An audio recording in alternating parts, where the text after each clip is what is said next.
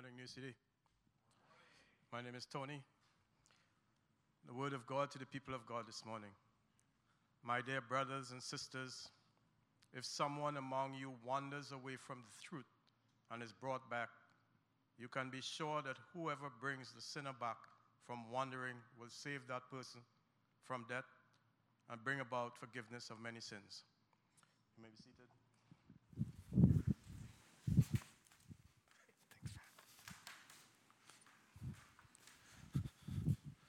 Well, good morning. My name's Gabe. I'm one of the pastors here. Um, thanks for joining us on a, on a holiday weekend. Um, it's going to be an awesome, awesome weekend. I don't know what you have planned, but it's going to be hot. Uh, summer is finally here. Um, well, today is the last uh, message in our series on, on James. Hard to believe. We've gone all the way through. Um, and I don't know about you, but I've just learned a ton um, being, being in this book. I don't think that I've ever really sat through um, a, a, series on James before, but there's just so much wisdom, isn't there? So much wisdom that we can uh, apply day in and day out. And so we're going to we're going to end today um, with it's really a great conclusion to this epistle. Um, you know, we've, we've seen um, the language of James has taught us, you know, how we're to live as Christians in the world. We've entitled the sermon series, How to Get Through What You're Going Through. And it's really this idea that um, there's wisdom that's offered to us, that you don't have to invent it, and you certainly don't have to look to the world around you for it, that God gives it to you generously, um, and then we just have to apply it. But the way that James ends um, in the two verses that we're going to look at today are really powerful because it ends with this idea that um, you don't apply it alone, that you cannot uh, live out the life of Christ alone. That it takes a body, it takes a community, and it takes a, an, an accountable community um, where we are accountable to one another. Um, as I was reading these verses, you know, the theme for me that emerged is a theme of, of being lost, of being lost, because James uses the word wanderer um, in these last two, two verses. And so we're going to spend time talking about uh, what it means to be a, a wanderer. Um, and I don't know what your experience of being lost looks like. Um, unfortunately, it's a very common experience for me in my life um, because I have no internal sense of direction and I get lost everywhere I go. Um, we moved around a lot when I was in the military, and I remember once, like, moving from, we lived in the Seattle um, area for, for a couple of years. Now, uh, to my, you know, to be generous to me, I was gone a lot during that period, but I went back and visited on a work trip several years later, and I thought, you know, I'll just swing by and see our old house, and I couldn't find it because um, I forgot how to, get, how, to, how to get to my own house. Um, so that's how bad it is. Um, and when I think about being lost, the one, one memory really comes to mind. And uh, that was when I was a young soldier. I was in uh, U.S. Army Ranger School, which is uh, a, it's a really a leadership school where they put you under uh, severe food deprivation, sleep deprivation, and then like give you leader tasks to do. And there's uh, a few different components of that. Uh, this particular event happened in the woods outside of Fort Benning, Georgia. And I was leading a patrol at night, and um, I remember I, I, put my patrol where they needed to be at night, and then I was, was moving to try to get to the other side of where we were located on the other side of the hill. And uh, I walked out in the woods by myself and lost my way. And I, will never forget the moment that I realized I had no idea where I was.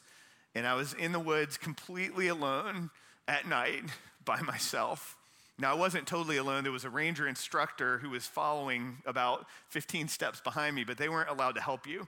They were just there to criticize you, which was awesome. Um, and I'll never forget that feeling of just that gut wrenching, sinking feeling that I'm lost, that I have no idea where I am. And I remember that, that feeling that I was utterly alone. And I remember that the fear crept up over me, like from my feet all the way up to my head. I just felt this fear that enveloped me. And isn't it that what it's like when you're lost? That you're alone and, and you're afraid. You're alone and you're afraid. Well, James starts off uh, the verses this morning, my dear brothers and sisters. We're back to familial language. He says, If someone among you wanders, and it's this idea of wandering is, is really synonymous with the idea of being lost. That when you've lost your way, when someone among you loses their way, and he's going to tell us what our responsibility as a community um, is to that person when someone loses their way. And losing our way is such a, a, common occurrence in the human condition, isn't it?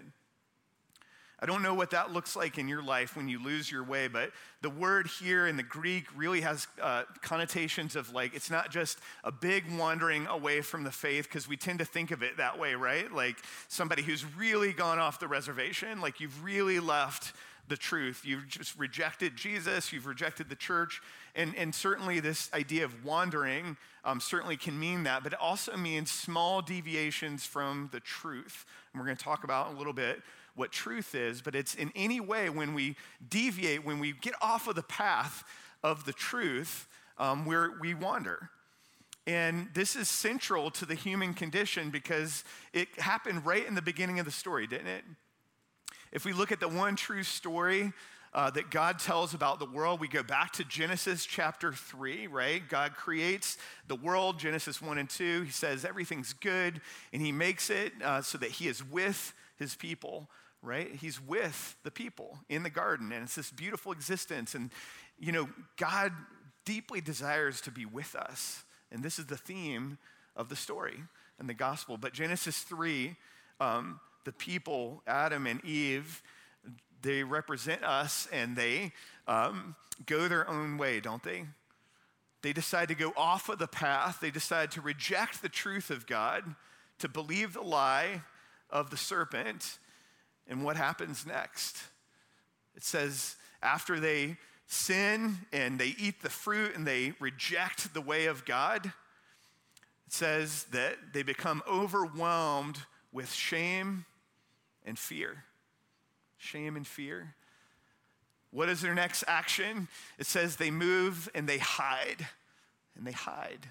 And God asks this penetrating question. He says, Where are you? Of course, he knew exactly where they were, but they were hiding. And you remember in the story, they, they, they try to cover themselves with the fig leaf, um, they try to cover their lostness, but it doesn't work and the truth is, is we've been hiding and we've been lost and we've been wandering ever since then. My dear brothers and sisters, if someone among you wanders, now, if you're like me, you're tempted to read this passage and to begin to think about people in our community or maybe in your larger relational world who you would think of, you know, this, this idea of wandering would apply to this person. You know, it's, it's that person who seems to always lose their way. It's that person who's, uh, you know, irresponsible or foolish. But the truth is, is that we are all wanderers. And as we read this verse, we ought to think of ourselves first. You know, there's the great hymn. When I first read the word wanderer, I, this is the first thing I thought of. Prone to wander, Lord, I feel it, feel it. Prone to leave the God I love. Aren't we all prone to wander? off of the way? We are. It's inherent in us. It's our sin nature that we reject the truth of God and we reject it in big ways and we reject it in small ways. Now, there's two uh, categories of people I think it's important to articulate this when it comes to the idea of wandering. There's uh, the kind of wanderer who's a genuine Christ follower who simply lost their way. And, um, you know, I'd be the first to raise, I'll raise two hands to that.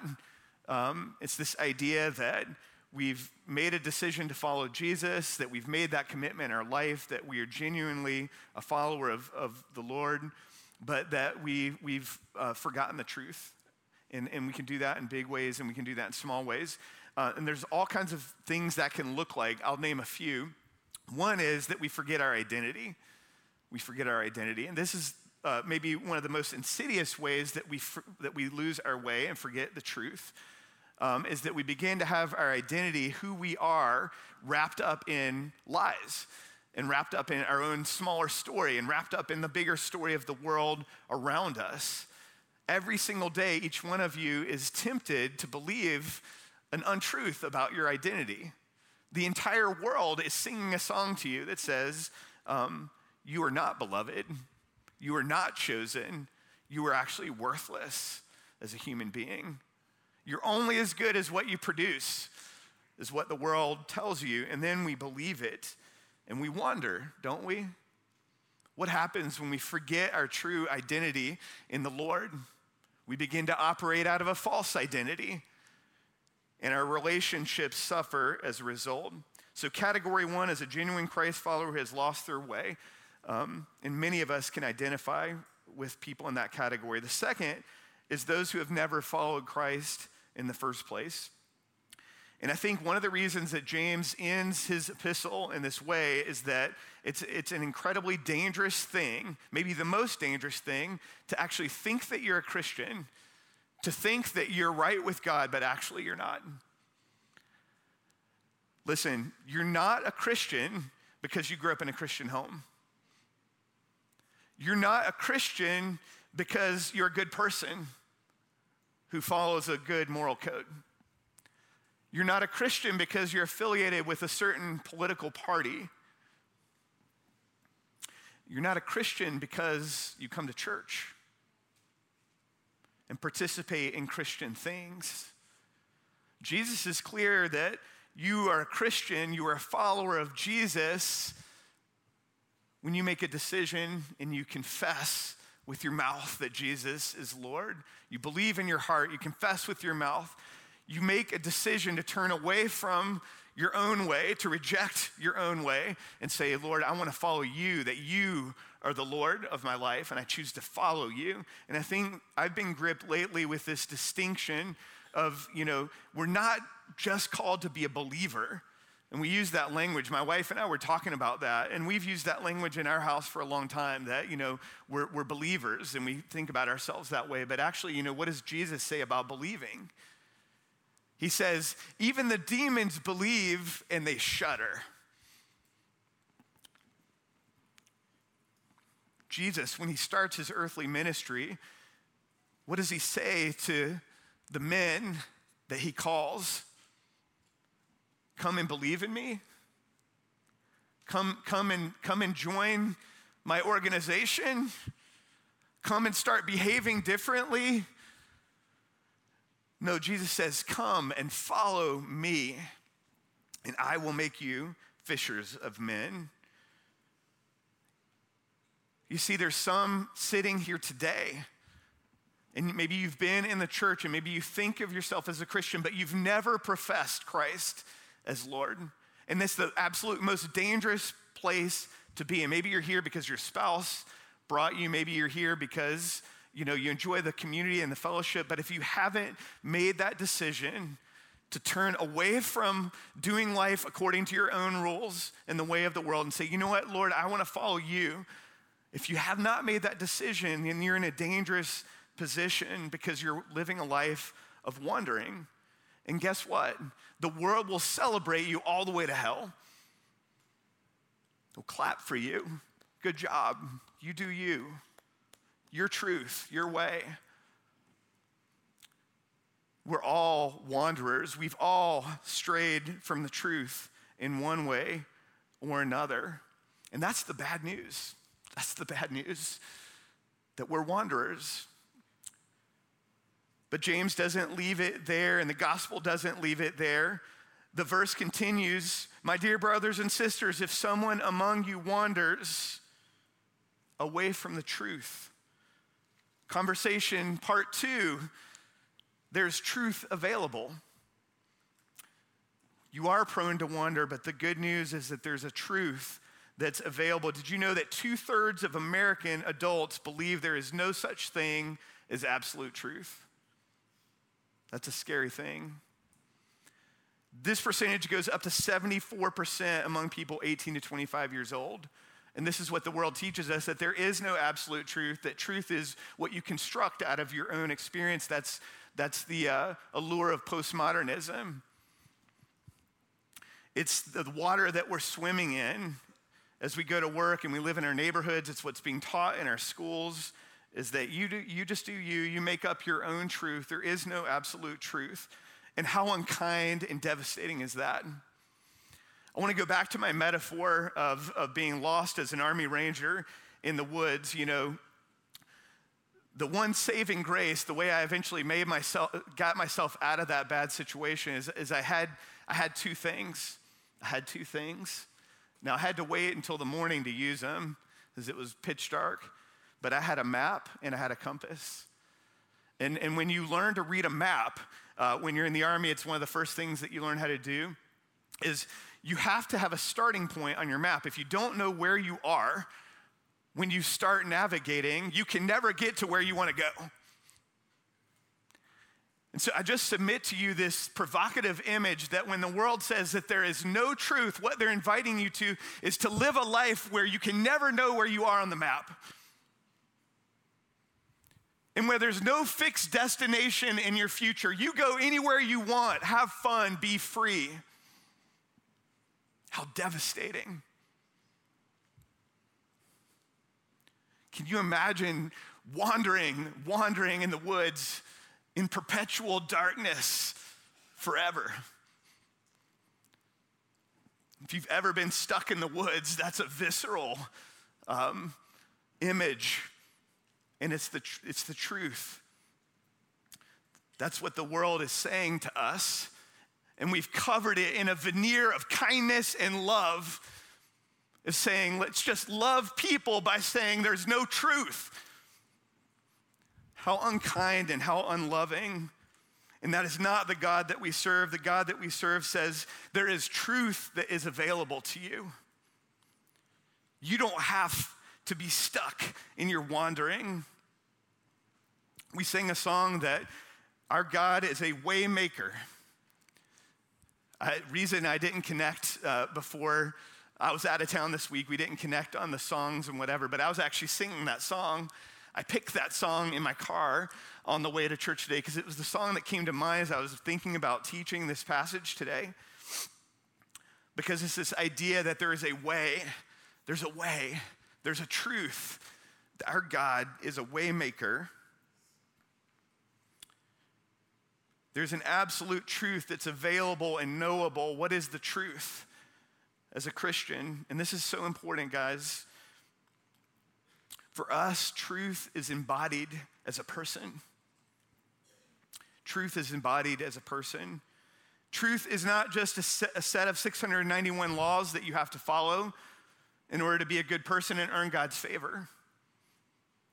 Truth is not a moral code that, you know, if you can just do enough of the right things and you can be good enough and then you'll find your way somehow. You know, truth is a story, right? I love thinking of truth as a story. And that's what the scriptures are. That's my favorite way of thinking about the Bible is that it's a story. I don't know if you've ever thought about it that way, but it's a cohesive story from beginning to end that tells you who God is. It tells you the truth about the world, and it tells you the truth about humanity, the truth about who you are. And it's a cohesive, beautiful story and we talked about in Genesis 3 when the, the people in the story rebel and decide to go their own way, and that just spirals and spirals and spirals. And it, and it con- continues, and it continues even now. That this is the way of humanity is that we've rejected God, that we've decided to find our own way, and that as a result, we're dying. But God wasn't content with that. He set out on the greatest rescue mission of all time, and He entered our world. Can you imagine it? the God of the universe, the God who made the stars in the heavens, descended from heaven and he came and he lived among us because he wanted us to know the truth. And it wasn't enough to just send us a book. You know, he tried that first. He wrote some laws on some pieces of stone and gave it to the people. But it didn't work. The people kept rebelling. And then he sent prophets, he sent men and women who would speak the truth. But what did humans do to the prophets? We killed them and we mocked them. And so When the books weren't good enough and when the prophets weren't good enough, God came himself. He is the truth. John 14, 6, his name is Jesus, and he is the way, the truth, and the life. There's a way to know your starting point on the map. And there's a no, way to know your destination. And, and the way to get from where you are to where God wants you to be is easy it's a person. We follow Jesus. And as we follow him, our life begins to conform to his life. We begin to do life like Jesus did it, and we'll be rejected by the world for it, and we'll be criticized and we'll suffer. But in the end, we will make our way home. There's a truth, and his name is Jesus. James continues it's not enough that you just individually realize this truth because you're too sinful for that. I'm too sinful for that too. You see, we'll lose our way even after we've seen him. You think about the disciples. Think about this. Have you ever thought that, you know, the guys that followed Jesus around for three years, right? They saw him raise people from the dead. They saw him multiply fish and bread and feed people miraculously. They saw him rise from the dead.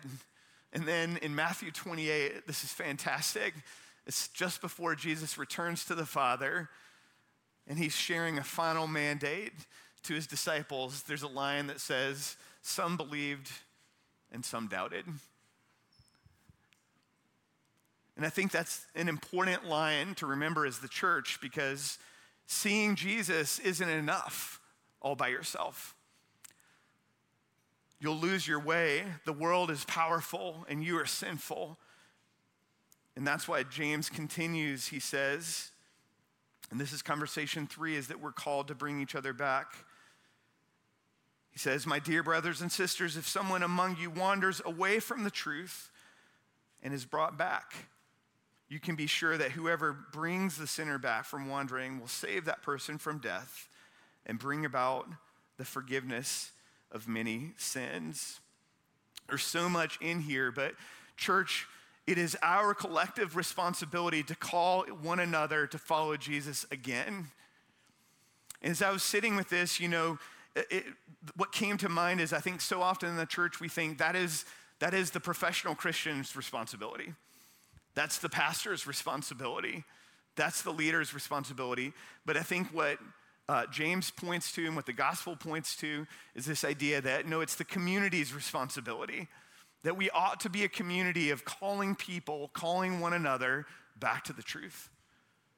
That when we wander, we're not alone, we're, we're with friends who can say, I see you, I see you going the wrong way, and I want to call you back. And it's our sacred responsibility to shepherd one another back. Why? Well, he says here that when, some, when we save someone or we call someone back from wandering, that we save that person from death. So let's talk about that for a second. Um, death threatens us, doesn't it? Death threatens us. Now, if you're someone who's never decided follow, to follow Jesus, then you know, unfortunately, the consequences for you is that you will suffer eternal death, eternal separation from the Father. But for those of us who have chosen to follow Jesus, and we know that ultimately we will be with him, there is still death that we suffer. And it's death that when we don't live life to its fullest, when we don't live with the power of God, instead we live in a broken way and we destroy our relationships and we live as if Jesus didn't rise from the dead. But that's not the image and that's not the dream for the Christian community. We are to be a light on a hill in a dark world, proclaiming the truth of Jesus, calling people to Him. So death threatens us. And yet we have this sacred responsibility to co labor with God, to shepherd others back. And as I thought about this, um, uh, uh, one story came to mind, and it's probably a familiar story to you, and it's the, the, the parable of the prodigal son. Um, and I want to put a painting up. You, you, guys know, if, if you've been here a few times since I started speaking, I love art. And I love art because I think essentially the scriptures invite us to see images and that we remember the images far more than we remember the words. Now, this is a rendition of the prodigal son, um, and this is by a collection of art from Cameroon called uh, Jesus Mafa. And I, I, love the paintings of Jesus Mafa because um, they're, they're just great art. But it also reminds us that, you know, the stories that we're reading weren't written to us in our culture. They're written to people all over the world, but written to a culture that was much more similar um, to this culture, actually. And so this is um, the, the believers in Cameroon, as they imagine this story unfolding, this is how they saw it. Now, just to recap quickly this story, it's a beautiful story. If you've never heard the gospel before, this is my favorite way of describing the good news of Jesus. So Jesus tells this story, and he's talking to the Pharisees, those who um, are all about the rules and the laws, and they don't understand the true story, and they don't understand that the truth is standing before them in the person of Jesus. So Jesus tells them this story. And he says there's a father and he has, he's wealthy and he's a landowner. He has lots of possessions and he has two sons. And one of the sons is a consummate wanderer and, and he's, a, he's a rebel and um, he's disrespectful to his father and he does the most disrespectful thing possible. And he asks for his inheritance before his father dies, which in that culture was extremely offensive.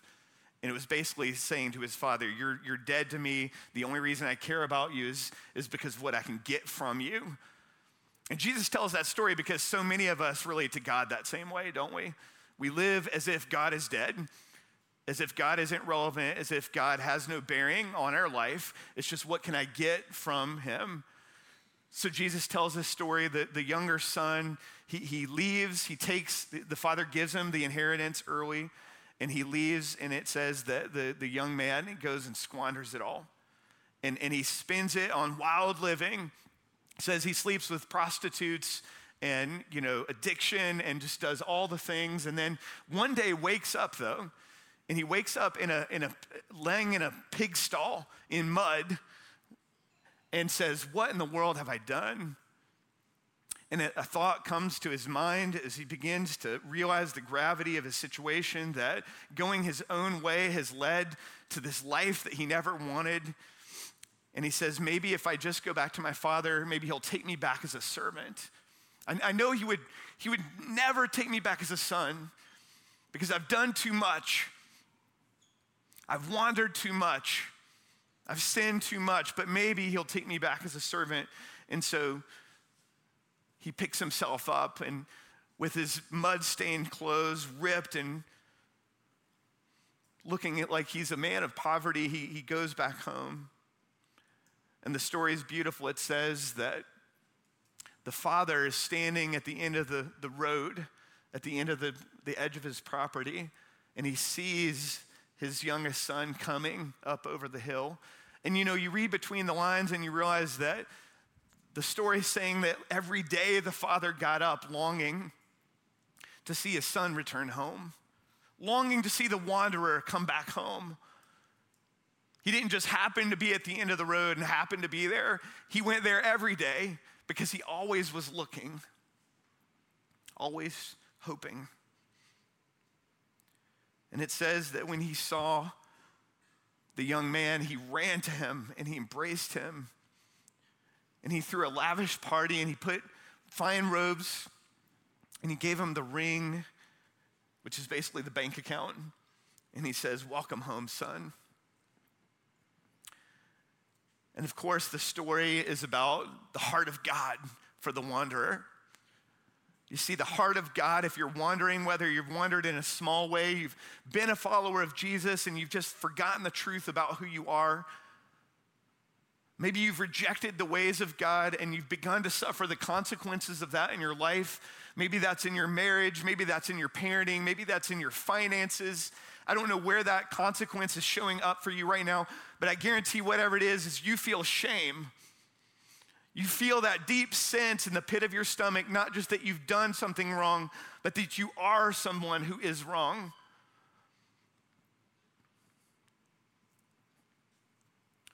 You feel like the younger son. And what I want you to hear today is that if you've wandered, there's a God who's waiting for you to come home.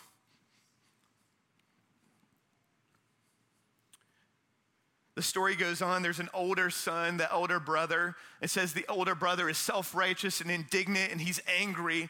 He says, I've lived the right way. I haven't wandered at all.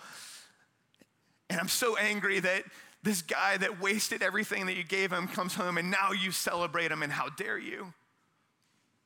And the father rebukes him and says, Son, I love you too. But your brother was lost and now he's found. Let's celebrate together. And the story that we don't talk about a lot is that the correction to the Pharisees and the correction to us today is that we are to be the elder brother.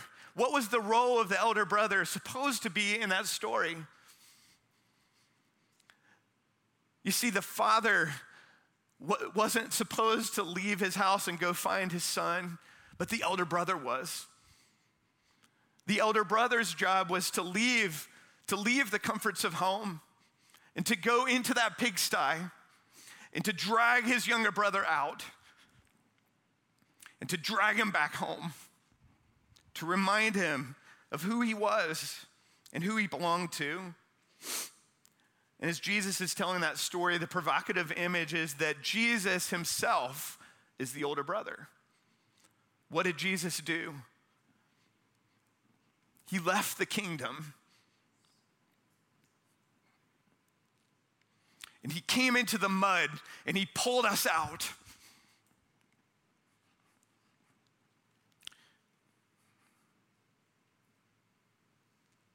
Now, as James is writing the conclusion to this letter, think about this. Who was his older brother? Jesus. And you see, what he's teaching us is that in the community of faith, we are all wanderers. We have all gone astray. We've all forgotten who we are. We've all chosen our own way in small ways and big ways, and it's eating us up and it's destroying us from the inside out. But there's truth to follow. There's a starting point on the map, and you're not journeying alone because the community of faith, friends, we are all supposed to be elder brothers for one another. And so, what does that look like in the family of God? It means that when we see a person in our community wandering away from the truth in the way that they're living and the thing that they're believing, maybe they've forgotten who they are. And they've begun to act out of that, and you see their life beginning to be destroyed. You know, our culture just says, Whoa, you don't, that's that person's business. Just leave them alone. Just be nice. But the scriptures teach us very clearly that we're to move toward one another, that we're to remind one another of who we are, that we're to bring gentle and kind and loving correction to one another. Ephesians 4:15 Paul writes, speaking the truth in love, we will grow to be in, become in every respect the mature body of him who is the head, that is Christ. If we want to be a mature body, that reflects the love of God to a dying world, then we must call each other back to the way of Jesus. How do we do that? I'll just leave you with this thought Matthew 18, and this is a whole other sermon we don't have time to go into today. What does it look like to call one another back? Jesus gives us a template, Matthew 18. I'll go over it briefly. He says, If another believer sins against you, go privately and point out that offense. So, number one, if someone's sinning in our community, our individual obligation is to go and have a conversation.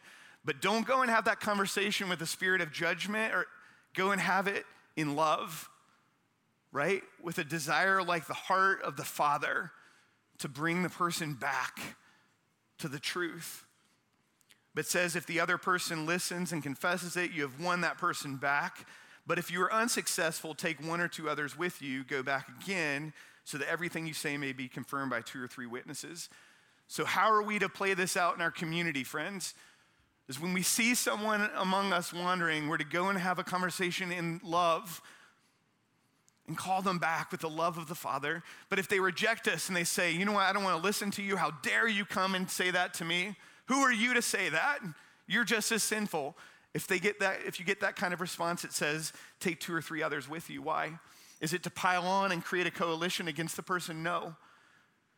It's, it's to make sure that you're seeing correctly, to make sure you don't have blind spots, to make sure that you're loving the right way.